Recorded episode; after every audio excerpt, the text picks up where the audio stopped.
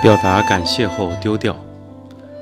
当你丢掉别人送的礼物、往生者的遗物，或没有好好运用、觉得可惜的东西时，绝对不能忘记心存感谢。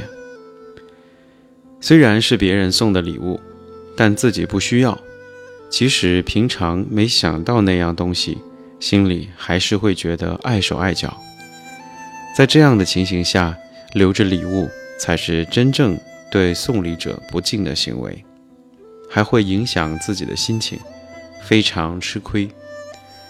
丢掉时一定要表达感谢，对亲手做礼物给自己、特地送礼物给自己的人，表达满怀的感谢。感谢用完后就将东西丢掉，比起留着让自己不愉快的东西，在感谢的心意中放手，才是最好的结果。